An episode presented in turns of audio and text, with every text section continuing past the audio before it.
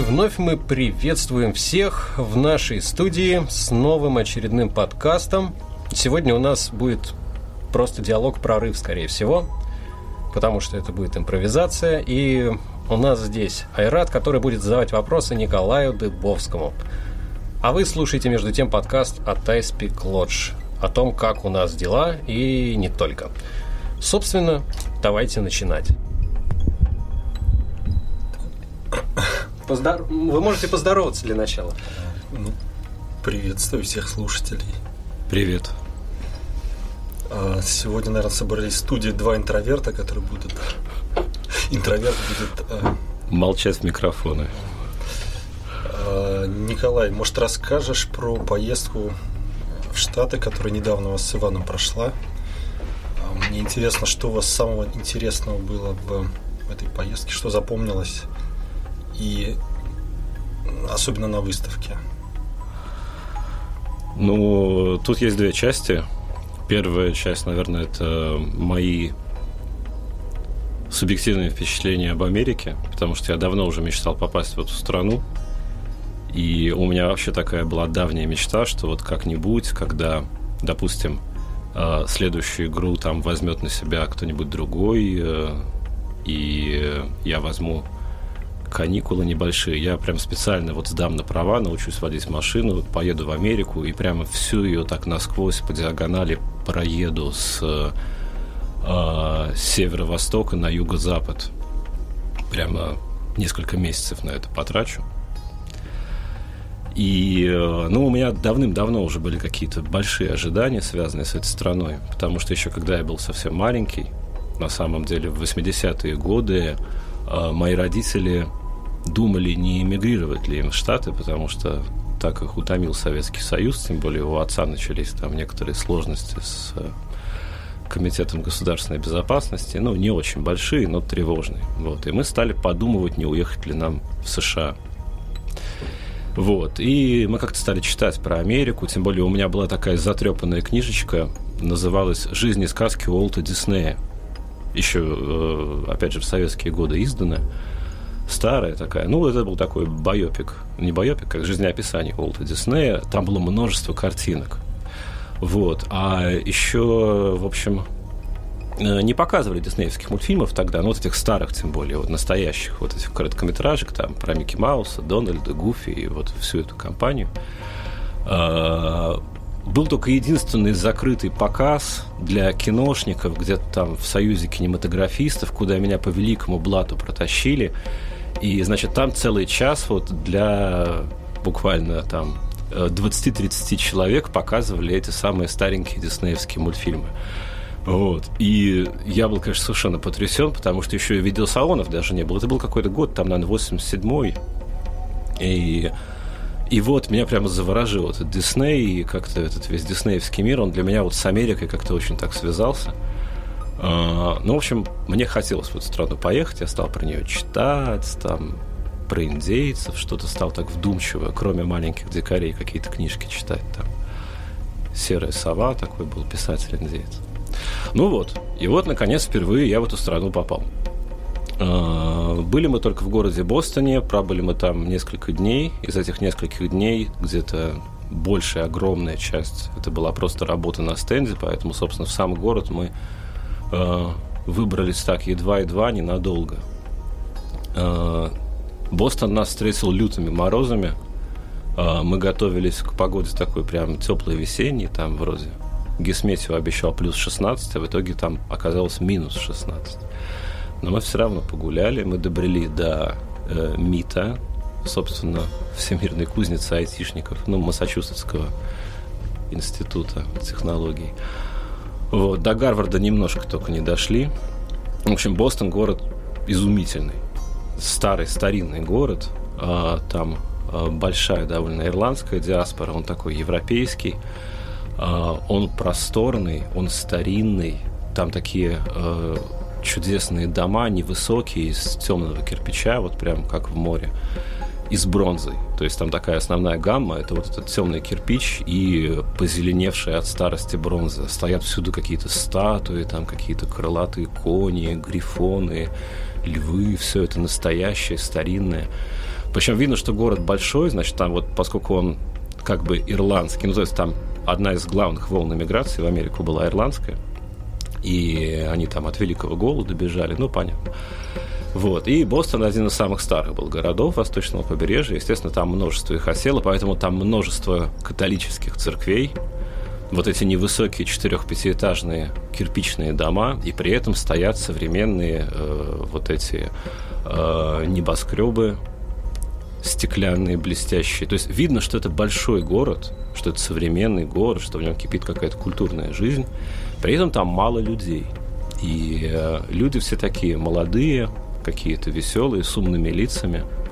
Наш хостел находился рядом с э, местным каким-то, ну, такая местная Гнесинка, я так понимаю, какое-то музыкальное училище. Но первое впечатление было, Иван сказал, какой музыкальный город, посмотри, каждый третий человек идет, несет музыкальный инструмент. Саксофон, виолончель, скрипку, гитару. Мы подумали, ничего себе. Потом оказалось, что просто мы в таком районе оказались, где, где вот это самое было, э, было вот это училище, и туда, значит, ходили студенты. Вот. Ну, поскольку там рядом МИД тоже, там, естественно, много студентов. То есть, вообще этот город мне немножечко напомнил э, Зеленоград. Вот первое было впечатление от Зеленограда тоже, что город, во-первых, очень молодой, что там средний возраст где-то так лет 25. А во-вторых, ну, он какой-то такой вот интеллектуальный. Ну, Зеленоград же был город-спутник, тоже, кстати, был город электроники, я так понимаю, был задуман как а, такой город, да, где там какой-то был электронный завод, вот эту первую электронную игру, там типа, ну погоди, вот эти вот серию советскую, как раз там в Зеленограде их ковали, и там же их и продавали. Вот. Там мало людей. То есть город большой, просторный, современный, а людей мало. Мало автомобилей, широкие просторные улицы. То есть прям такой город идеал. То есть там явно есть чем заняться. При этом там мало людей, там интересно гулять. И, в общем, такой город идеал. И река рядом. Ну ладно. Про ПАКС. Извините. Значит, ну, на ПАКС мы, мы на самом деле ездим на выставки до сих пор э, не вполне, наверное, понимая, как на этих выставках надо правильно работать. Потому что ну, мы ехали на ПАКС с надеждой найти э, издателя для Мора. И, в общем, это была наша главная задача. И, наверное, в этом смысле нам, может быть, было бы лучше поехать не на PAX, а даже на GDC, потому что GDC все-таки это бизнес-выставка, а PAX это выставка консюмерская. То есть, э, ну, это что-то вроде Игромира. Э, мне казалось, что это будет Игромир, умноженный в 10 раз, но оказалось, что это не совсем так, потому что, хотя, в общем-то, PAX такой крупный, знаменитый, на самом деле он был не очень большой, то есть я даже был несколько разочарован ну, то есть, конечно, там огромный холл, там представлены все там самые какие-то крупные разработчики, издатели, много стендов. Вот, но какой-то потрясающий вот этой эм, роскоши, какого-то какой-то помпезности, стремления показать прямо как-то сделать шоу там из каждого э, стенда. То есть то, что, например, на Гимскоме мы видели, вот там я этого не увидел. То есть выставка показалась мне скромной. Ну, при этом, естественно, там бродят орды э, игроков, э, которые э, выстраиваются в очереди, мечтают там поиграть в то, что они видят. Я совершенно не понимаю, насколько как хватает у этих людей терпения и сил вообще вот получать сразу столько впечатлений за один присест. Это, по-моему, совершенно невозможно. Но, тем не менее, они ходят так, как, как муравьиные тропы такие, там прямо вот идут такие медленные потоки людей, циркулируют. И вот некоторые из них останавливаются возле стендов. Причем они готовы выслушивать наши там рассказы об игре, э, ждать в очереди там, э, чтобы получить возможность поиграть. Ну вот, в общем, мы построили интересный стенд. Мы участвовали там в таком конгломерате инди-разработчиков, называется Инди Мегабуth. А, там было ну, несколько десятков значит, представлено инди-студий. И а, мы слышали множество а, множество речей о том, что наш стенд был один из самых интересных. Ну, мы поставили такую палатку, сшили из холстов, якобы такая палатка адонгов, А, хотя на самом деле смысл этой палатки был очень простой, потому что когда э, ребята, вот Василий и Иван ездили на Casual Connect, они обратили внимание на то, что э, очень много света в павильоне, и а наша игра довольно темная. И из-за этого на мониторах просто ничего не видно. Поэтому мы решили, значит, накрыть это наше э, пространство. Причем первая идея, которая была у Ивана, это просто накрывать людей э, черной простыней. Вот. Ну, знаете, причем Иван на полном серьезе предложил, так очень воодушевленно, но потом мы решили, что все-таки это не очень хорошо, потому что, во-первых, там за границей у людей. И здесь-то, я думаю, не, не каждый согласился с тем, чтобы его накрывали там куском тряпки, которым до этого накрывали явно уже там не одну сотню человек. Просто с точки зрения какой-то банальной санитарии это сомнительно. Вот. Но плюс еще там, я так понимаю, несколько более трепетное отношение к интимному личному пространству, поэтому, значит, мы решили, что это пространство будет слишком интимным, и в итоге, значит, решили сделать такую палатку. Ну и палатка получилась классной. Мы буквально в последнюю минуту там достали этот э, птичий череп, который мы делали еще для Кикстартера, и он очень так достойно эту палатку увенчал. Получилось нечто среднее между индейским вигвамом и, значит, действительно какой-то юртой адонгов. Вот. Игра всем очень понравилась. То есть, на самом деле, конечно, заряд позитива, который мы там получили, был очень мощный, потому что почти все, кто эту игру видели, они прям ахали от изумления и спрашивали, что же это такое и почему мы до сих пор ничего про это не знаем. К Паксу мы подготовились гораздо лучше, чем... Э, ну, это, пожалуй, была самая лучшая наша выставка, вот именно по уровню подготовки. Потому что, например, вот на Gamescom мы поехали, у нас вообще, у нас не было раздаточных материалов толком, мы были совершенно не готовы, мы не репетировали питчи. И э, мы постоянно снова и снова сталкивались с тем, что вот надо было подумать об этом, надо было подумать о том, чтобы сделать там презентационный монитор с роликом, надо было подумать о том, чтобы если что-то глюкнет, можно было там быстро-быстро показать какие-то картинки, слайды, презентацию. Надо быстро-быстро сделать какой-то там э, ключевой арт, который будет прямо сразу издалека объяснять людям, собственно, о чем эта игра, собственно, что им на этом стенде хотят показать и предложить. На этот раз мы подготовились получше, но все равно не до конца потому что мы так решили приурочить этот пакс к запуску мраморного гнезда. И как бы мы понимали, что главное, что вот надо сделать именно для игроков, которые нам никак, конечно, не помогут, ни издатели найти, и ничего такого, и для прессы. Это просто, ну, вот настроить их на то, что вот-вот выйдет мраморное гнездо, и вот мы вам раздаем сейчас такие специальные карточки, которые будут вести вот на этот странный сайт labsize.com, где проводился опрос о бессмертии, хотя не всем было понятно, что это вопрос, опрос о бессмертии.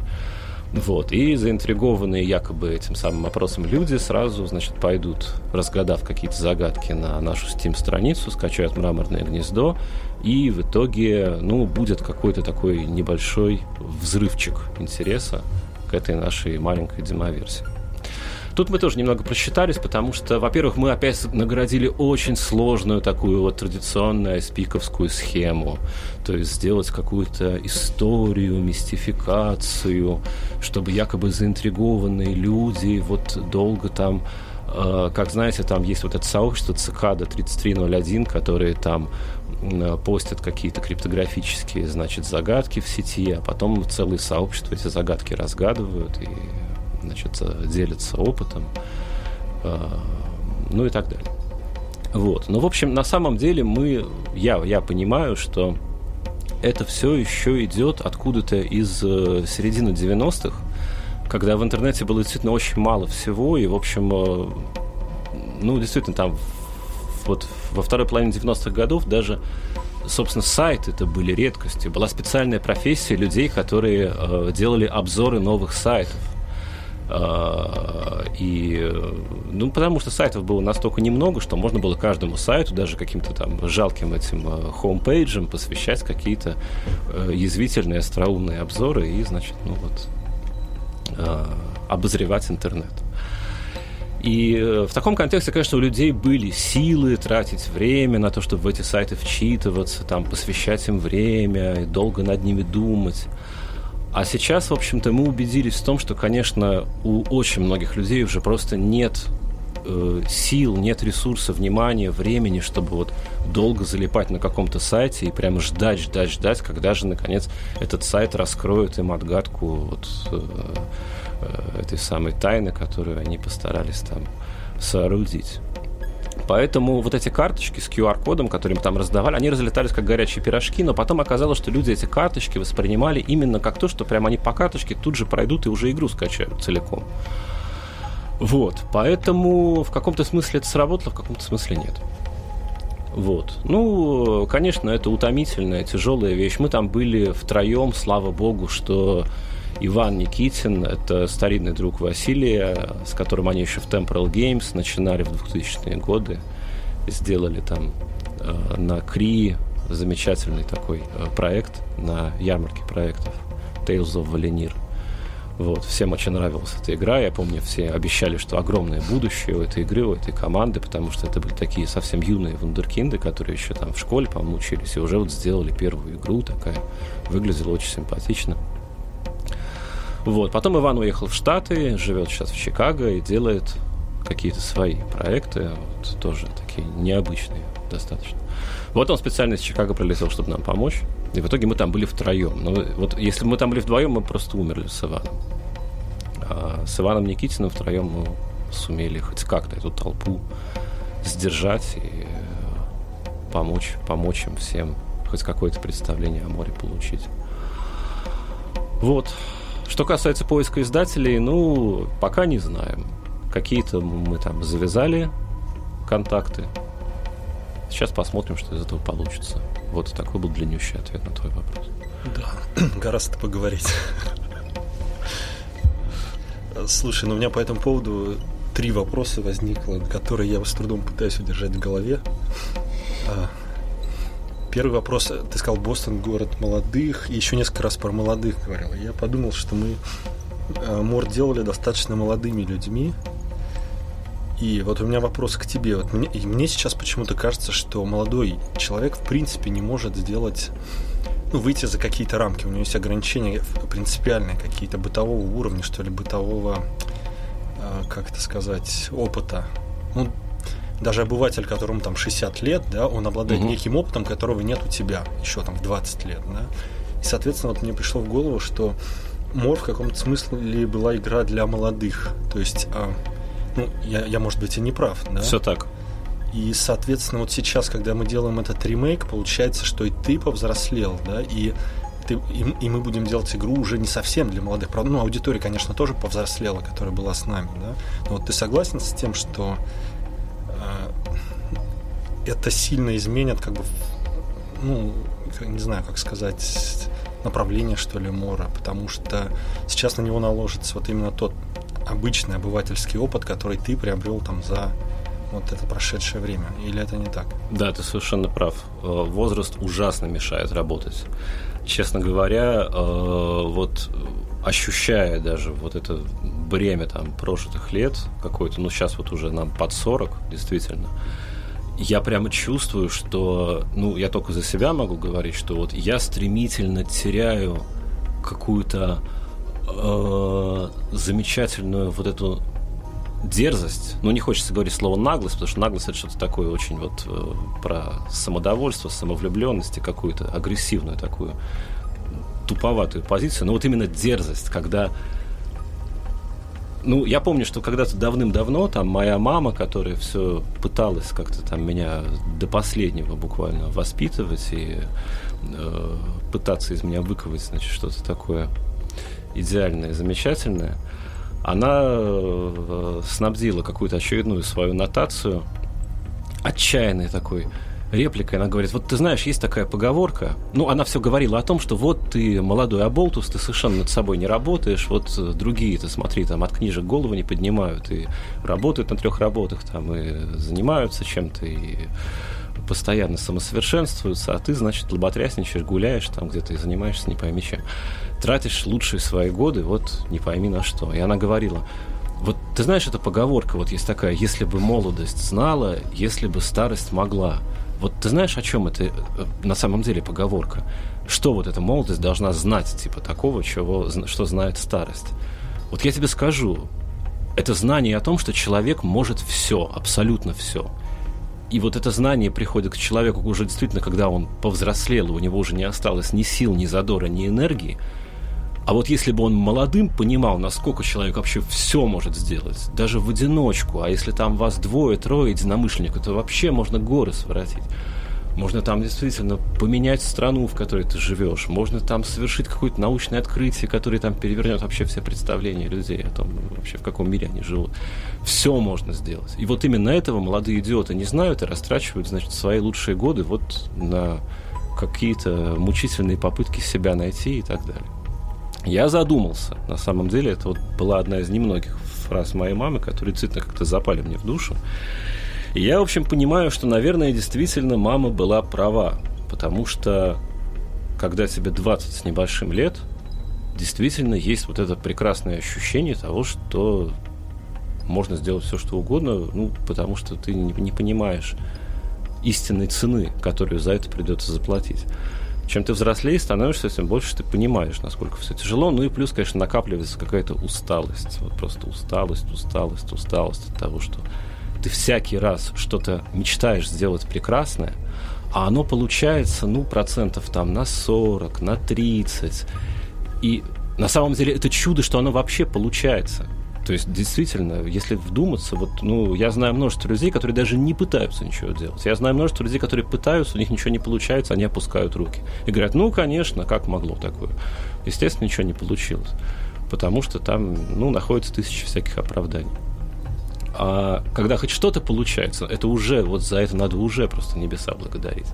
Но все равно какое-то разочарование от того, что получилось не совсем то, что ты хотел, не настолько в полной мере. Оно тебя, оно как-то копится, вот это недовольство, оно тебя потихоньку начинает угнетать, и вот оно, по-моему, как раз и формирует это странное чувство усталости, которое в итоге, ну вот как-то и пессимизм какой-то в тебе вот этот накапливать начинает. От этого надо безжалостно избавляться на самом деле. То есть на самом деле молодость это все-таки не только состояние организма, потому что да, наш мозг начинает стареть и кажется даже уже необратимо с какого-то возраста. Читал я там исследования какие-то на тему физиологии мозга, что вот мозг там, он действительно стремительно развивается в какой-то период времени, там лет до 25-27, а потом вот все, начинается уже деградация, которую можно только остановить. Но есть, опять же, ученые, которые с этим не согласны и говорят, что процесс роста э, развития мозга, развития интеллекта, он э, длится гораздо дольше. И надо просто, ну, не позволять себе, э, не позволять себе опускаться, останавливаться и как-то махать на себя рукой. Вот, поэтому молодость все-таки, ну, это скорее состояние духа. Поэтому мне кажется, что довольно продуктивно себя обманывать, не разрешать себе слишком долго думать о том, что тебе уже скоро 40, вот, а продолжать как бы вспоминать вот это замечательное состояние, каким ты был 20-летним, и снова и снова его воспроизводить. Вот я ответил на этот вопрос. Нет, Нет. ты ответил на совсем другой вопрос, но тоже было интересно. А на самом деле я-то рассматривал наоборот возраст как плюс, а не как минус. То, что ага. он наоборот дает, и что вот я думал, что ну, внесет ли он как бы в, в то, что ты хотел заложить в мор, какие-то изменения, понимаешь, то есть саму концепцию. То есть мне казалось, что ну вот пришел молодой человек, сделал мор, да, он закладывал какие-то свои молодые мысли, ну, они мне казалось, что все-таки существует какое-то ограничение именно для молодого человека в силу возраста. И вот вопрос был о том, что э, именно в плюс, то есть сейчас ты дополнительное что-то внесешь Конечно. Ну, видишь ли, тут на самом деле это не только от возраста зависит, это зависит больше от самой ситуации. Потому что мы стали второй раз делать ту же самую игру. Совершенно очевидно, что ее нельзя было делать точно такой же. Какой в этом смысл? Значит, надо действительно, раз уж это та же самая история, рассказанная еще раз, как бы совсем другими людьми, совсем э, с другим действительно багажом там опыта, оценки какого-то культурного контекста, значит, она обязана стать другой. А ты ориентируешься на вот этих других людей как-то, или все равно ты сам а, ну, действуешь самостоятельно? А что значит ориентироваться на других людей? Ну вот мы все время говорим, что время изменилось, оно стало быстрее, люди изменились, они перестали читать. Там, а ты когда думаешь о Новом море, ты исходишь просто от, ну, от, от своих представлений или как-то пытаешься подстраиваться? Ты знаешь, нет, я, я не могу сказать, что вот прямо я об этом думаю много. То есть иногда, конечно, эти вещи возникают сами собой. Ну, то есть вот мы сделали мраморное гнездо, вот мы видим, как люди в него играют, действительно, ну, или даже там выпустили вот переиздание Старого Мора, да, посмотрели, как там стримеры его стримят. Конечно, вот сразу возникает какой-то всплеск понимания того, что все изменилось. Но это именно всплеск, это очень короткое такое вот состояние, ну, какого-то там даже не отчаяния, но паники, тревоги от того, что мы рассчитывали совсем на другое восприятие. И раз оно поменялось, ну да, конечно, необходимо принимать это в расчет. Вот. Но за других людей судить настолько трудно, что на самом деле мне кажется, что вот лично для меня в моей голове эти другие люди, на которых я ориентируюсь, это в основном, конечно, люди, которые чего-то э, успели написать снять, сделать. То есть это все-таки люди, ну, это писатели, это кинорежиссеры, там, это художники. То есть это люди не, не только современные, даже главным образом не современные. Люди, чью точку зрения я принимаю в расчет, на которых я ориентируюсь, это люди, которые, ну, вот как-то аккумулируют свое знание о мире и пишут книжку. То есть, э, то есть мой диалоговый партнер, скажем, сейчас, да, это, например, ну, в большей степени там какой-нибудь Дэн Симмонс, там, не знаю, или Лев Николаевич Толстой, чем, ну, допустим, некий э, там э, э, Джек, который написал отзыв про мраморное гнездо и сказал, что надо все переделать. То есть, конечно, Джека я тоже уважаю, я ему благодарен за его отзыв, я понимаю, что он как бы, ну, я хотел ставить 5 копеек, Николай, да. но ты же понимаешь, что Лев Толстой, Дэн Симмонс, э, у них нет времени играть в игры и вступать с тобой в диалог. Они пишут книги. Ну и что? Но ты получается, что мы все делаем в пустоту, что ли? Почему в пустоту? Смотри. А, ну вот что такое игра? У нее есть структура, есть форма. Вот это вопрос как бы, ну, действительно больше про современность. Потому что, ну, действительно, когда мы думаем, вот как нам спроектировать диалоговый интерфейс, э, и как нам э, сделать так, чтобы, ну, вот послание, которое ты хочешь до человека донести, было для него доступно, чтобы он действительно, ну, с легкостью. Потому что я уважаю чрезвычайно вот этот адский цейтнот, который я действительно вижу вот в последнее время все больше и больше. Вот я сам играю в игры сейчас, я вижу, что у меня нет больше двух-трех часов, чтобы на какую-то игру потратить. Вот я недавно там поиграл в Resident Evil 7. А, прибежал ко мне Иван, говорит, слушай, вот вышел, вышел резидент, значит, последний, надо срочно смотреть, потому что это тоже от первого лица, и там тоже вот э, такие руки, и ты просто обязан эти руки увидеть, потому что вот это руки прямо вот какие мы хотим сделать в море, и вообще как бы вот вся эта идея там заражения и какой-то плесени, которая там все это перерождает, это прямо вот это наш референс. И надо прямо сейчас обязательно эту игру пройти и нашим будущим партнерам-издателям рассказывать, что вот э, мы именно в диалоге с Resident Evil 7 делаем наш новый мод в том же контексте. Я поставил Resident, сел в него играть специально. Я в субботу с утра пришел, э, оделся во все чистое, значит, э, сел в пустой студии перед компьютером, сел играть. Uh, у меня сразу, ну, я, Иван меня настроил, у меня сразу как бы огромный кредит доверия к этой игре. Я уже прям предвкушаю какое-то удивительное приключение. И, в общем, действительно, я не был разочарован, то есть мне очень как бы понравилось начало, я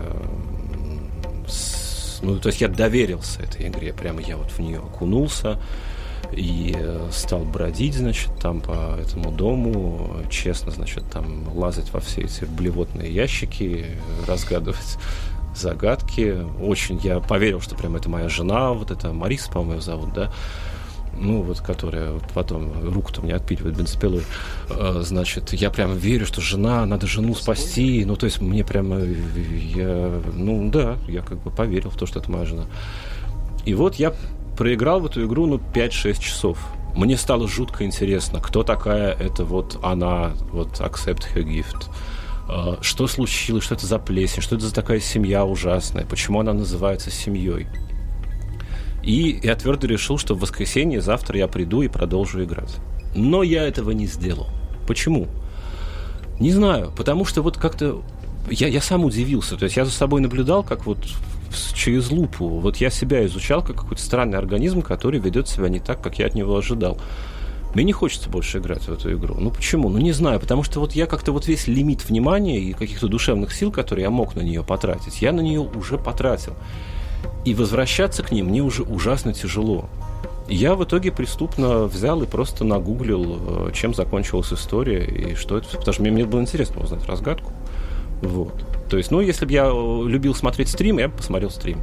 Вот, кстати, один из тоже один из страхов относительно Мора, он очень, он очень велик. Там 36 часов геймплея, по-моему, или сколько? Или 72 получается. Или 72, а, да, каждый, каждый день 2 часа, да. Ну вот да, понимаешь, в том-то а и ты дело. не боишься того, что э, у людей просто не хватит времени на то, чтобы его Боюсь, конечно, Ходить. боюсь. Мне еще Иван еще гвоздь в крышку гроба заколотил. Он показал мне статистику, как люди играют в Pathologic Classic HD в переиздании. Ну, там, собственно, статистика, насколько люди далеко добрались. И там прямо видно, да, что ну, вот первый день бакалавра там прошло там процентов 30, а типа до последнего дня самозванки добралось там что-то 0,2%. Ну, понятно. И там прям вот эта лесенка по дням, вот она прямо, ну, такая очевидная. Прямо видно, что где вот люди отваливаются, отваливаются, отваливаются, больше играть не хотят. Так может, может имеет смысл все-таки задуматься над э, системой travel? Очень люди прям, прям хотят, хотят. Не обязательно же пользоваться им, если ты хочешь полюбоваться красотами города. Но смотри, ты, грубо говоря, вот так вот из одной точки попадаешь там от, э, от многогранника до боен, да, и это у тебя занимает определенное количество времени. Все равно время-то все равно тратится. А, но это уже помогает скажем так, получить э, определенный experience, да, но пожертвовав частью геймплея, который у тебя мог быть, пока ты идешь именно. Ну, смотри, э, на самом деле, сейчас мы про это тоже потом поговорим. Давай просто я отвечу на вопрос, от которого я опять далеко уехал. Э, про Льва Толстого-то.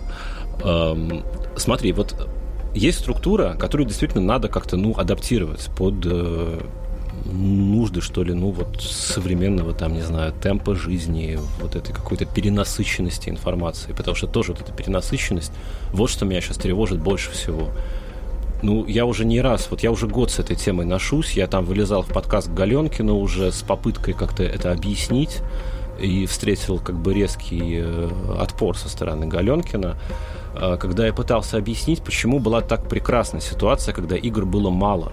Ну, конечно, понятно, что когда много хороших игр, это всегда лучше, чем когда их мало.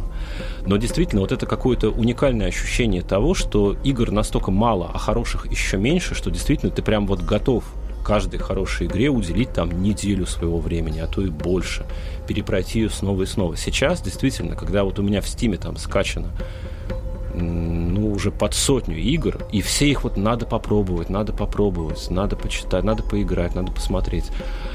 И вот это изобилие, ну правда, понимаешь, ну как вот в конфетной лавке сидишь, и ты уже обожался этими конфетами, а тебе говорят, а вот еще орехового торта кусочек съешь, а вот еще смотри, какая изумительная тянучка. Ну не хочу уже, ну все, ребят, ну сколько можно? То ли дело, когда тебе конфету одну выдавали там в день, э, и то, если хорошо себя вел и пятерку принес из школы. Совсем другая радость от этой конфеты. Понимаете? И чтобы там Галенкин не говорил о том, что ну, так это же круто, что мы можем выбирать, во что играть. Ну, конечно, можем, да. Всегда здорово, когда есть выбор. Естественно, это свобода, как бы это прекрасно. Вот, но тем не менее, все-таки, ну вот никуда не деться от этого ощущения, что тебе в себя прямо ложкой пихают эти конфеты уже. Кушай, дорогой, кушай, а вот еще, а вот совсем бесплатно, а вот со скидкой а вот мы тебе еще доплатим, чтобы ты ее съел. Ну, ребят, ну правда, не хочется уже конфет после такого.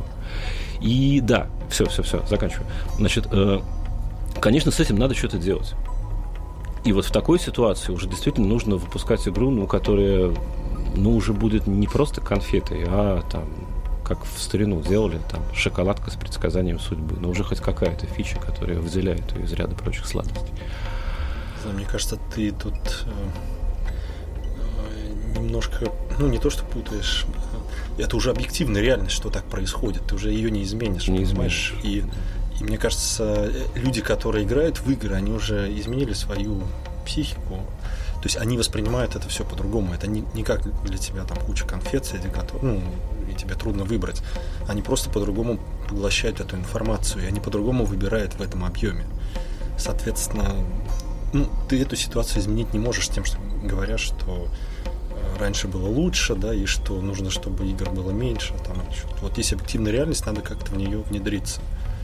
То есть понять, как этот человек думает, и предложить ему то, что ему будет нужно. И ничего ты с этим не поделаешь. Да, вот. конечно, но если вернуться к тому, что мы же начали с того, что вот разговор там был про молодых и зрелых людей, да, и когда там а, мы стали говорить о том, что вот а, кто наши как бы диалог, вот с кем мы ведем этот а, невидимый, неслышный диалог, да, с молодыми, со зрелыми людьми, ведем ли мы их там с позиции своего уже зрелого опыта, и что мы хотим этим людям сказать.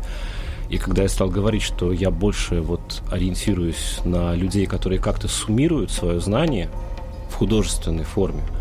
То есть все-таки, ну, действительно, там на писателей, композиторов, художников. Я имел в виду, что да, вот форма, то есть вот на структурном уровне, действительно, игра обязана приспосабливаться под необходимости вот какого-то современного, там, ну, давай назовем это молодым поколением, хотя, ну, как можно судить про целое поколение? Они все такие разные. Вот. А понимаешь, почему я стал говорить про писателей? Потому что писатель суммирует свой опыт. И этот опыт ну, то есть я могу с каким-то человеком там неделю сидеть вечерами на кухне, и он будет как бы рассказывать мне, вот чем он живет, что его тревожит, что его беспокоит, его какие-то страхи, ожидания, надежды. Все равно этот опыт не будет донесен в такой а, понятной форме, удобной форме, как а, опыт человеком сформулированный, который умеет. Умеет создавать вот эти слепки осмысленной реальности. И когда ты видишь эти слепки, на самом деле, правда, вот ты прямо видишь, как люди пишут там, и Джоан Роулинг, там, и Гомер, ну, в общем, они на самом деле все примерно есть какой-то уровень знания, с которым они все работают. Этот уровень знания не меняется. То есть вот какие-то концептуальные идеи, вот такие, ну, вечные, большие вещи, которые, ну, откуда они происходят? Ну, просто из того, что мы вот такие существа. Вот, кстати, это то, о чем я тоже хотел поговорить. Мы с тобой когда-то давно говорили про холод, и ты все э, а, предрекал, что вот-вот человечество изменится и ну, как-то по-другому начнет осознавать информацию, что ли. Я уже не помню mm-hmm. конкретно. Да. И вот, а сейчас ты говоришь, и с чем я согласен, что человек не меняется. Он как вот он какой, какой был единицей там, тысячу лет назад, две тысячи лет назад, он такой и остался. Он точно так суммирует, обрабатывает информацию, выдает те же самые слепки. Ну, меняется, конечно, вот сейчас мир изменился, появились, ну, для меня вот самое крупное, что появилось, это поисковая система. Фактически это означает, что человек распределил свою память, он ее разгрузил, теперь, чтобы ему что-то вспомнить, ему достаточно набить что-то там в компьютере и получить эту информацию.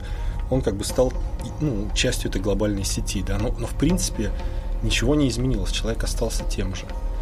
А, вот как это у тебя соотносится? С одной стороны, что человек, э, тебе кажется, вот-вот он изменится, да, и с тем, что он вроде бы и не меняется. Или я плохо сформулировал? Нет, ты отлично сформулировал. На самом деле, э, смотри, тоже есть такая вещь, которую я постоянно э, повторяю.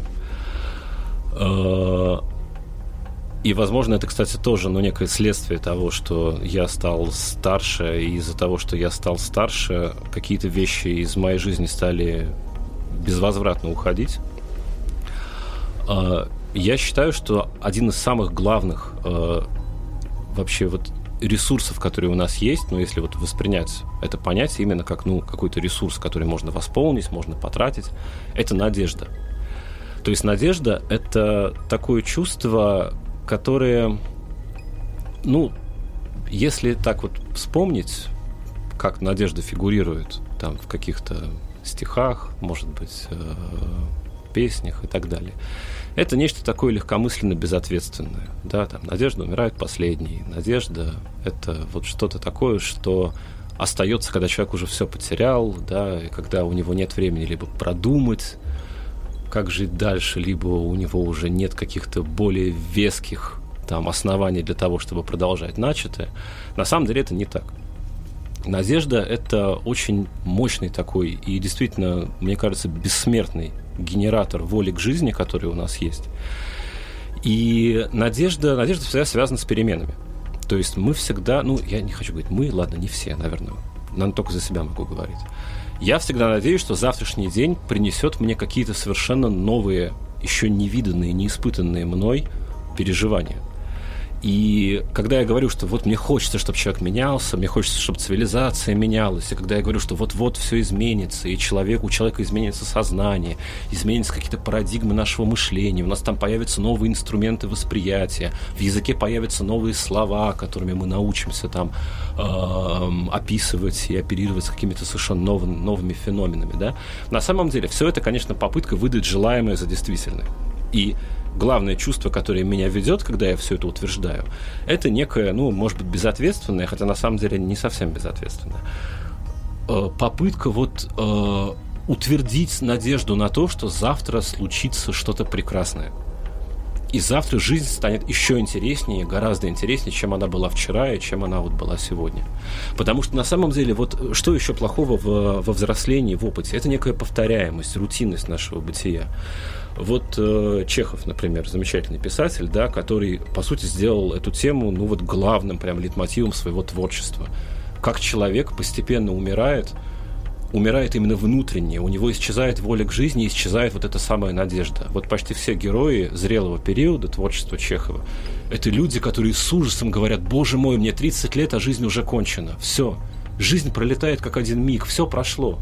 Вот еще вчера я был полон надежд, я мечтал там уехать, работать, поехать куда-нибудь, не знаю, там, на Сахалин, в земство, основать больницу для народа, как они все говорили, трудиться ради народа, просвещать народ, строить новую страну. И вот где, где этот молодой человек, полный надежд? Все, его нет. И вот я какой-то сейчас сутулый, обрюзгший, женатый на скучной жене и э, раз, раз, ращу там двух оболтусов детей, служу в каком-то дурацком там э, ведомстве, чиновникам.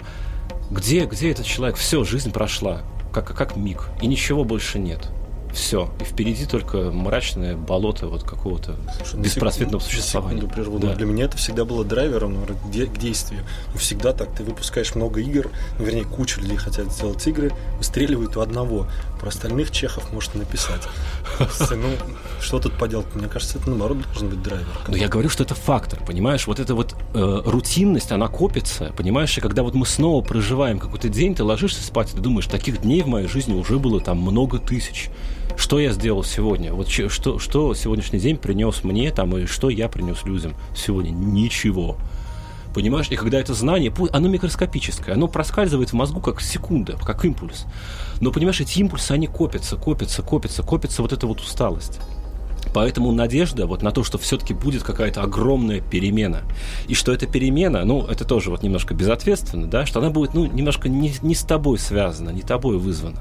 Очень круто, когда человек говорит, только я в ответе за свою судьбу, только я как бы в ответе за то, изменится мир вокруг меня или не изменится. Это правильная позиция, на самом деле. Она тоже должна быть. Это тоже ну, какой-то вектор, который обязательно должен быть. Чем длиннее у тебя, тем лучше. Потому что сама возможность того, что ты допускаешь, что вот что-то поменяется прямо вот на твоих глазах через месяц, через два, через год, это уже огромный, сильнейший стимул к развитию. Это все, я заканчиваю ответ на вопрос, почему я говорю о том, что у людей изменится сознание, когда мы там про холод говорили. Мне очень хочется, чтобы оно изменилось, просто потому, что ну, мне интереснее действительно работать с какими-то новыми идеями, интереснее работать с новыми словами, интереснее работать с новыми образами. Но понимаешь, вот смотри, ты говоришь, что люди не меняются. Они не меняются на каком-то глубинном уровне. Да. Я, кстати, не то, что я-то у меня есть своя идея. Люди не меняются сам по себе, меняется окружение. То есть, мне кажется, вот ты говоришь, появляются новые слова. А, для меня это означает, что меняется я даже не знаю, как это сказать, ну, некое поле, в котором они работают. То есть угу. сами люди остаются теми, теми же самыми.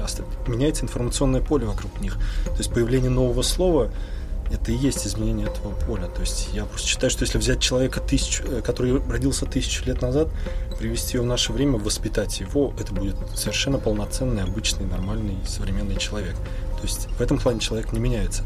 Но все это вот именно в этом культурном слое оседает. Как бы. И он, кстати, очень быстро нарастает, э, потому что там в истории даже примеры есть какие-то, что буквально за 20 лет, там, не знаю, какой-нибудь султан мог э, привести там уровень там науки и искусства просто на какие-то высоты э, огромные. То есть, ну, речь об этом шла. Мне казалось, что эти изменения не внутри человека скорее, а какая-то вот, вот это информационное поле вокруг него.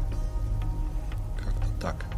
Ну и плюс я как технарь, конечно, сейчас вижу, что очень быстро все это развивается, именно все, что связано с машинным обучением, и у меня такое ощущение, что лет через 20 все мы прикрутим себе какой-нибудь следующий неокортекс над неокортекс, условно, вот этого машинного обучения, и будем продолжать жить дальше. Ну, то есть, примерно как там... ну, ладно, это Почему? Ну, ну, в смысле то, что техническое знание сейчас... Вот мне почему-то кажется, что именно на технологическом уровне будет прорыв. Несмотря на то, что мне хочется с тобой соглашаться, и что как бы вот сами люди осилят это, но вот сейчас ощущение, что не осилят. И что все, прорыв произойдет на каком-то вот э, таком не очень как бы естественном гармоничном уровне. Угу. Ну, ладно, неважно. У меня был еще один вопрос к тебе ну, он такой, наверное, связанный с личным опытом. Ну, не с личным опытом, а с опозданием на 10 лет понимания костяного дома, наверное. Что-то такое. А почему-то мне буквально в последний год пришло ощущение, что человек, вот он такое, ну, я даже, ну, такое существо, которое приходит к каким-то очень-очень простым истинам, очень долго, во-первых, а во-вторых, для того, чтобы, ему, чтобы прийти к этим истинам, ему нужно обязательно испытать сильный эмоциональный какой-то опыт. То есть вот это для меня, ну, я все время сторонился эмоций, мне казалось, что это вообще бред какой-то совершенный, что человек, который испытывает эмоции, это, ну, ну, не знаю, не нравились мне такие люди вообще. Но сейчас я почему-то понимаю, что именно человек устроен просто. Есть некая, ну, есть некая мысль, да, и чтобы к ней прийти, тебя нужно тебе нужно испытать определенное количество эмоций по этому поводу, да, после этого человек меняется, и да, и он вбирает в себя вот эту маленькую частичку просто. Это то, о чем ты говорил в костяном доме там, и... или нет? Или ты не согласен со мной? Я с тобой совершенно согласен. А про костяной дом а, нет. Там была там, на самом деле, была другая у меня главная тема, что игра — это машина, что игра — это, прежде всего, ну, какой-то такой вот инструмент, а, который желательно должен быть даже опасным для человека. Ну вот, а, помните, у Кавки был такой а, жуткий рассказ в исправительной колонии, там, где заключенного кладут под эту самую машину, которая медленно-медленно там его Э, протыкает какими-то иглами, которые все глубже в него вонзаются, и там это рисовая каша сладкая, которую ему позволяют слизывать. Ну, в общем, страшный рассказ. Вот. Э, я, конечно, не хочу игру вот именно с этой машиной сравнить, хотя уже сравнил, но игра, она все-таки не убивает, а она... Ну, она помогает тебе превратиться во что-то лучшее. То есть, на самом деле, во всех наших играх, ну, проходит какая-то э, стержневая тема вот этой, этого превращения человека. То есть, ну, ну, даже в Эврике она была, просто в Эврике мою так очень как бы э, по скоморожье сформулировали, как бы сами над собой поиздевались, но даже там как бы вот эта эволюция и э, изменение людей, она, в общем, как-то ну, была затронута. На самом деле, э, если вот вернуться к тому, о чем ты говоришь, э, то э, ну, как бы смотри, да, действительно, суть этой машины в том, чтобы тебя изменить к лучшему. Но вот этот процесс роста человека, действительно, кажется, что чтобы стать лучше, тебе надо стать сложнее. В каком-то смысле это действительно так. Потому что, ну что значит стать сложнее? А, мир очень сложен сам по себе. То есть э, стать сложнее – это значит быть в состоянии эту сложность принять, не отгородиться от нее. Чтобы эту сложность принять, внезапный парадокс, тебе надо стать проще самому. То есть, усложняясь, ты на самом деле отбрасываешь от себя, как мне кажется, какие-то лишние вещи. А, это понимание пришло вот ко мне совсем недавно, ну, буквально 3-4 года назад. А, значит, э, я внезапно осознал, насколько сильно человеку мешает эго. То есть, ну, опять же, что такое эго? Эго – это, в принципе, это очень важные строительные леса, которые тебе необходимо построить, когда ты только-только, ну, вот, начинаешь взрослеть. То есть, вот, ну, когда тебе там 15, 16, 17 лет, тебе необходимо все время говорить «я, я, я», и определять себя, и говорить «я – это вот это», «я – это не то», «я – это вот такой принцип». То есть «я» – это, ну, признание того, допустим, что э, ненависть это плохо. Вот и ты говоришь, все, я сама определился по отношению к ненависти, я признаю, что там ненависть это чувство, от которого я буду отказываться. Все, вот ты себя достроил каким-то кирпичом. И ты вот городишь, городишь эти строительные леса, и они постепенно создают ощущение, что ты, определяя себя и говоришь, что я это вот такая личность, да, ты вот именно все больше и больше впихиваешь в себя каких-то э, утверждений. А что такое утверждение? Утверждение – это ну, некая косность. То есть ты как бы вот был плавным, гибким, ты текучий, ты менялся, а тут ты в чем-то затвердел. Вот ты определился по отношению к ненависти или там, ну вот религия. Взять, вот ты говоришь, все, ну вот я там верующий человек, или наоборот, я атеист. Все, я определился, Бога нет, все, этот вопрос для меня решен. Ты как бы закоснел в этой части. Вот. А опять же, мир-то он сложен, понимаешь, и меняется все там меняется та же самая идея Бога, меняется там институт религии, институт церкви. Неважно. Так вот, и самоопределяясь все время по отношению к этим вещам, ну, мы как бы костенеем. И когда ты эволюционируешь, ты на самом деле вот эти строительные леса своего эго начинаешь от себя отбрасывать. И ты действительно, вроде бы, ты себя теряешь. И человек там, ну, не знаю, вот когда ему там уже, ну, где-то вот там вот 30 с лишним, 33-35 лет, он все чаще, когда его спрашивают, а как ты относишься, допустим, там, к котам? А как ты относишься, ну, не знаю, к тому, что люди смертны? А как ты относишься к тому, что женщины и мужчины должны иметь равные права? Ты все чаще говоришь, знаете, ребят, я не знаю я не знаю, я не знаю. И ты вроде бы всякий раз, говоря, утверждая то, что ты не знаешь, ты вроде бы доказываешь свою там какую-то глупость, некомпетентность. Ну, потому что, когда ты студент, ты обязан на такие вопросы отвечать. Я, ребята, вот что думаю. У меня такое мнение. Все. Вот ты как бы утвердил некую новую идею. Ты через нее сам реализовался. А теперь ты говоришь, я не могу об этом судить. И на самом деле ты действительно вроде бы ты что-то теряешь, ты превращаешься в какое-то зеркало, ты превращаешься, ну вот, в в X сплошной. И с тобой уже не так интересно общаться, потому что ты уже не фонтанируешь какими-то яркими, парадоксальными вот идеями, над которыми можно посмеяться, которые потом можно процитировать, ретвитнуть, не знаю, куда-нибудь, да? И ты становишься таким скучным человеком, человек амеба, человек никто. Но на самом деле это очень важный процесс. Ты отбрасываешь, отбрасываешь вот эти леса, и действительно ты постепенно осознав, что все уже ну, никому не интересно, какой ты Николай, какой ты Айрат, какой ты Василий, ты начинаешь смотреть на себя вот этими глазами другого и осознаешь какую-то удивительную вещь, что не люди, окружающие тебя, персонажи твоего мира, персонажи твоей игры, а это ты персонаж их игры. И их представление о себе настолько диаметрально порой не похоже на то, что ты о себе думаешь и в их мире ты играешь какую-то совсем другую роль, не ту, которую ты себе представляешь. Это вроде бы такая простая мысль. И э, да, и очень много было написано замечательных философских трудов на эту тему. И будучи студентом, ты читал все эти труды и соглашался. Но когда это понимание к тебе приходит, да, оно тебя совершенно переворачивает с ног на голову. И ты действительно уже начинаешь гораздо естественнее формировать свою какую-то этическую позицию, линию своего поведения, когда ты понимаешь, что ты слуга, ну не то что слуга, да, но ты персонаж чужих миров. Сделай эти миры лучше. Стань в этих мирах таким персонажем, чтобы людям жилось с тобой персонажем, вот этим вот, ну, чуточку веселее, интереснее, добрее.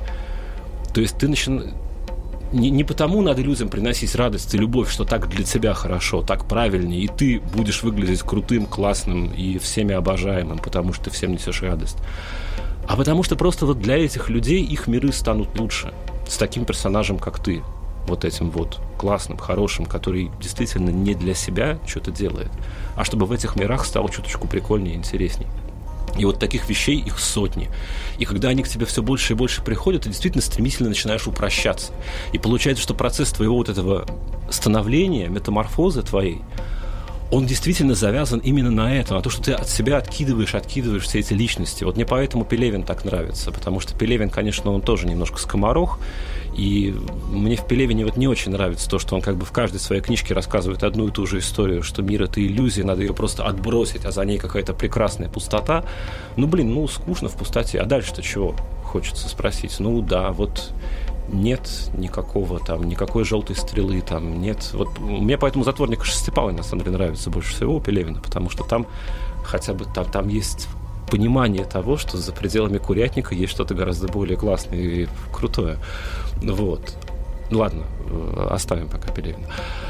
Так вот, и получается, что ты действительно, становясь сложнее и поднимаясь выше, ты становишься проще, и в итоге ты оказываешься просто, ну, неким отверстием, сквозь которое должны проходить вот эти действительно вечные и очень простые вещи, вроде там любви, доброты, понимания, терпения, сострадания.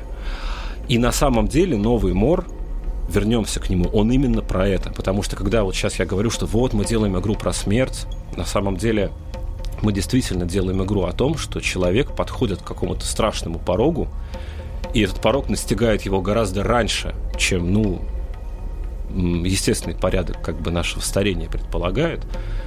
Вот мы, мы подходим к какой-то границе, через которую кто-то перепрыгивает, а кто-то не перепрыгивает. И вот что же такое это преодоление этой границы? Что значит перепрыгнуть границу смерти? То есть смерть, она как такая бритва, действительно. Она вот кого-то она срезает, с кого-то она голову, как там в фильме про Индиану Джонса, да, вот. Кто-то прокатился, ему голову не срезало. А кто-то вот не успел, и его отсекло. То есть, понимаешь, я действительно думаю о том, что мы сейчас в Новом море делаем какую-то такую модель вот этого взросления человека, модель его перехода в другое качество – которая действительно показывает, что он должен, должен что-то от себя очень важное вот отбросить, откинуть, срезать.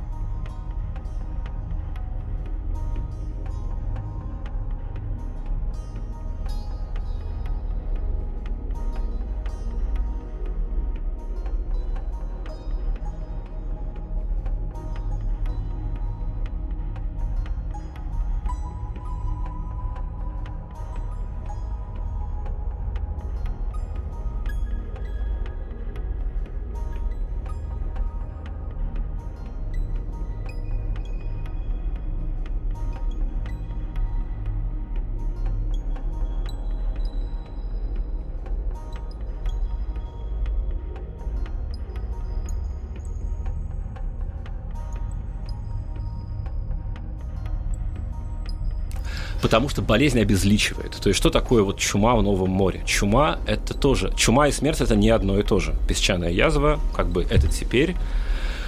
Ну, то есть это нечто, что может стать смертью, но она не равна смерти.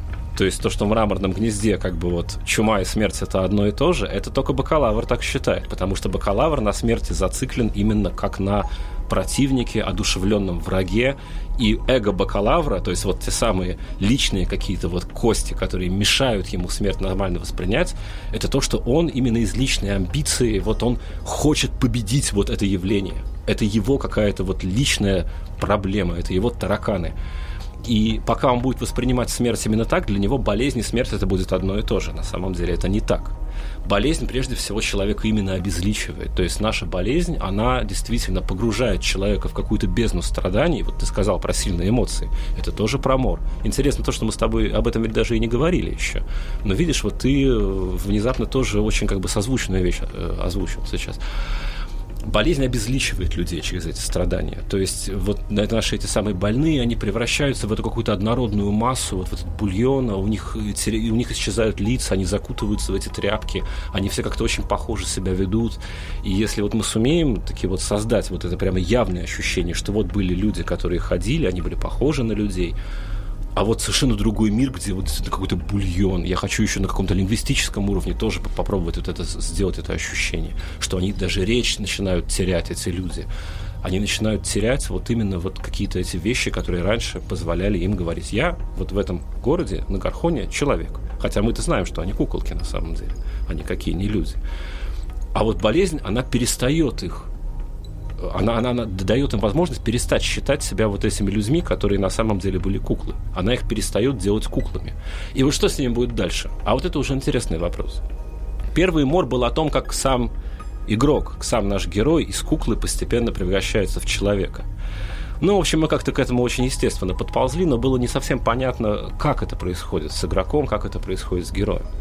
А сейчас, действительно, я хочу попытать, попробовать сделать в Новом море это именно как, ну, некую модель бытия. То есть я хочу показать прямо этот процесс эволюции, который через вот эту страшную, какую-то обезличивающую, болезненную вот эту метаморфозу его превращает во что? А вот это уже более сложный вопрос. Опять я долго говорю, так что да, в мы, другой раз. Да мы тут собрались, в принципе, поговорить, поэтому ты вроде все правильно делаешь. Так что да, я согласен с тобой, что мы приходим к простым вещам и надо к ним приходить. И вот если просто, когда я говорил, меня вот недавно совсем спросил э, то ли Иван, то ли Митас, да, о чем вот новый мор, я долго писал, сочинял какие-то вещи, я перепахивал там наши старые все эти самые документы, которые мы там на брейнштормили, там их были сотни этих документов. И в итоге я из них вывел очень простую вещь, что новый мор – это игра о том, что в жизни есть смысл. Это так банально звучит, да? Ну, ну и что? Подумаешь, Америку открыл. А на самом деле, ребята, это очень важно, потому что совсем не очевидно то, что в жизни есть смысл. То, что, ну, в мире есть Бог, если угодно. И когда мы постепенно вот через это понимание того, как игрок наш проходит эти 12 дней, как он через вот эту страшную мясорубку болезни проходит к пониманию того, как этот наш маленький игрушечный мир устроен, и ты сам соединяешь его, болезнь это великий соединитель, потому что она как бы растворяет, да, вот все эти э, личности в едином каком-то бульоне, стирает всю эту разницу между людьми. Она объединяет их всех вот в какой-то протоплазме это великий соединитель, потому что вот через контакт, через заражение, через связь она все превращает в какую-то однородную массу. И когда вот мы через это обезличивание вдруг приходим к освобождению и начинаем снова понимать, что твоя личность очень важна, что ты как действующий свободный субъект исключительно важен, потому что без тебя ничего не было бы в этом мире. Если бы ты игрок, ты герой не прошел сквозь этот мир, вот как челнок ткацкого станка проходит через нити, сшивая их в ткань, да, ты наделил этот мир смыслом. Потому что его не было раньше до тебя? Нет. Потому что ты его осознал. Но процесс этого осознания для тебя, как для игрока вот в море, он, он, он через действие реализуется, через выживание, через все эти банальные, через беготню за батонами хлеба, через попытку раздобыть патрон, через решение того, в кого этот патрон, на кого этот патрон потратить ты связываешь снова этот мир. Вот болезнь его связала как бы вот этим бульоном, растворив все эти ложные связи. А ты выстраиваешь, ты как бы по пути, по пути, следуя по следам, по пути болезни, ты заново эти связи образуешь, выстраиваешь их. Да, конечно, в своей голове. Но ты наделяешь смыслом этот мир, как бы открывая этот смысл. И мир становится осмысленным.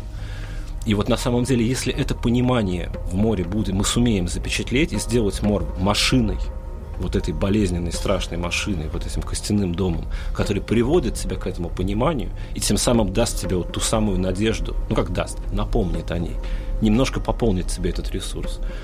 Вот я считаю, что мы выполним нашу миссию полностью, целиком. Нет, ну если игрок осознает такую простую мысль, то это, конечно, успех. Я тебя понимаю. Вот. Но у меня последний вопрос не в тему совсем. Наверное, последний. А у нас свободная тема, да, поэтому может быть он и не последний. Да, да. да. А, а может, и, может и в тему, не знаю. Вот почему-то меня тоже эта мысль волнует в последнее время. Ну и сейчас ты тоже, когда упоминал, вот быть, э, ну, не помню, как ты это сказал буквально пять минут назад, что и мы давно, еще лет 10 назад с тобой говорили на эту тему, ты говорил, что а, мораль, или я не помню, как термин точно, это, это вещь, существующая вне зависимости от нас. То есть, а, Этика? Ну, нет. нет. Ну, добро и зло, скажем так, угу. да. А, оно существует вне зависимости от нас. Я помню, ты это говорил, да. И вот у меня в последнее время какое-то ощущение, что человек, который находится по одну сторону это, от этого события, вот от добра или зла, да, он что-то теряет. Вернее, А что значит по одну сторону? Ну, вернее... ну, значит, что значит все плохое, значит, надо уничтожить. Нужно собраться всем хорошим людям, убить всех плохих. Вот это примерно. Не совсем. Ну, то есть, вот, ну, принято в обществе быть нормальным, хорошим, моральным человеком каким-то, да. Но у меня такое ощущение, что э, человек, который вот исследует только эту сторону, он чего-то лишен. Ну, как в произведениях всегда же интереснее следить за плохим героем, угу. потому что он, он гораздо более разнообразный, он интересный, угу. а все хорошие, моральные, они ну скучные, угу. почти функции какие-то, да. И вот какой-то, вот у меня пришло это осознание на уровне вот э, простой мысли, о чем мы говорили до этого, что быть хорошим человеком это быть простой какой-то функцией и многое терять, скажем так. Угу. И я не знаю, согласен ты с этим или нет. Ну, ну не, вот пришла такая идея, торкнула, скажем так. Да, конечно. Так это ведь, э, видишь, это же очень вот похоже на то, о чем э, я как раз говорил, когда отвечал на твой вопрос о том, что такое рост и как костяной дом работает. А вот когда я помнишь, я говорил, сказал, что ну вот э, ты находишь счастье в том, чтобы быть слугой. На самом деле это очень ну, я помню, что по молодости лет вот э, такая вещь казалась мне какой-то совершенно кощунственной. Ну как это так? А где же достоинство? Какой это я, к чертовой матери, вам слуга? Я никому, мол, служить не обязан. А, какая-то, какая-то приниженная такая позиция, да, то есть ты как бы зависимый, якобы ты эм, теряешь какую-то ту же самую дерзость прекрасную, там, о которой мы в начале разговора упоминали. На самом деле, действительно, вот ты говоришь функция. Э, это действительно какая-то очень важная пропасть, через которую надо перескочить, вот как, как в море, да, ты перескакиваешь через смерть, если ты понимаешь, зачем смерть. Это очень странно звучит на самом деле, это казалось бы глупо, но потому что смерть это объективная данность, а твое понимание того, зачем смерть нужна, она какая-то совершенно субъективная.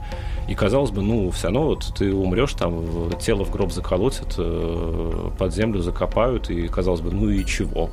Какая разница, что ты там понял, а чего не понял?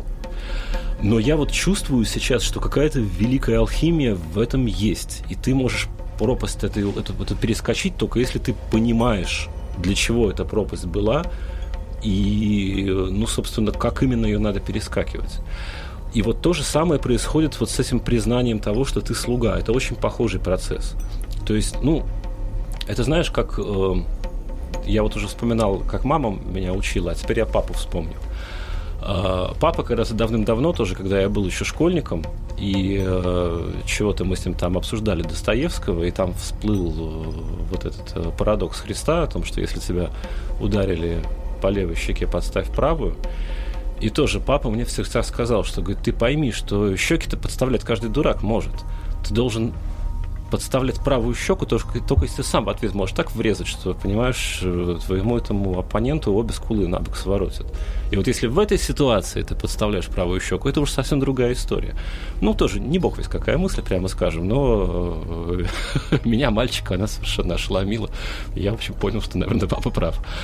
Так вот, понимаешь, действительно, если ты просто вот с самого начала как-то признал вот это какое-то свое служебное положение, что ты просто функция, которая ну, потому что это освобождает от ответственности. На самом деле, если ты слуга, действительно, за тебя кто-то другой отвечает, а ты как бы зависимый.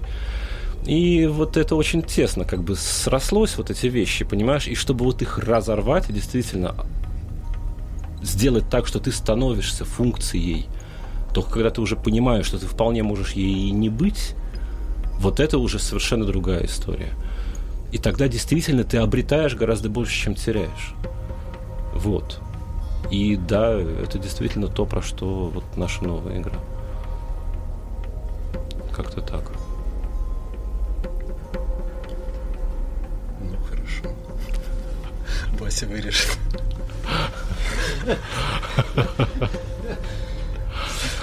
Ну, мне кажется, мы уже очень много поговорили. Ну что ж, друзья, я, к сожалению, вынужден признать, что мы говорили больше, чем нужно, чем мы рассчитывали, и теперь я думаю, что можно отпустить наших собеседников, да и самому тоже уже собраться и пойти домой. Надеемся, что вам понравилось, э, что вы не заснули или открыли для себя какую-то новую информацию. В любом случае, произошло это или нет, ну, вот, вот как есть. До новых встреч. Все, всем пока. Счастливо. Спасибо. Удачи.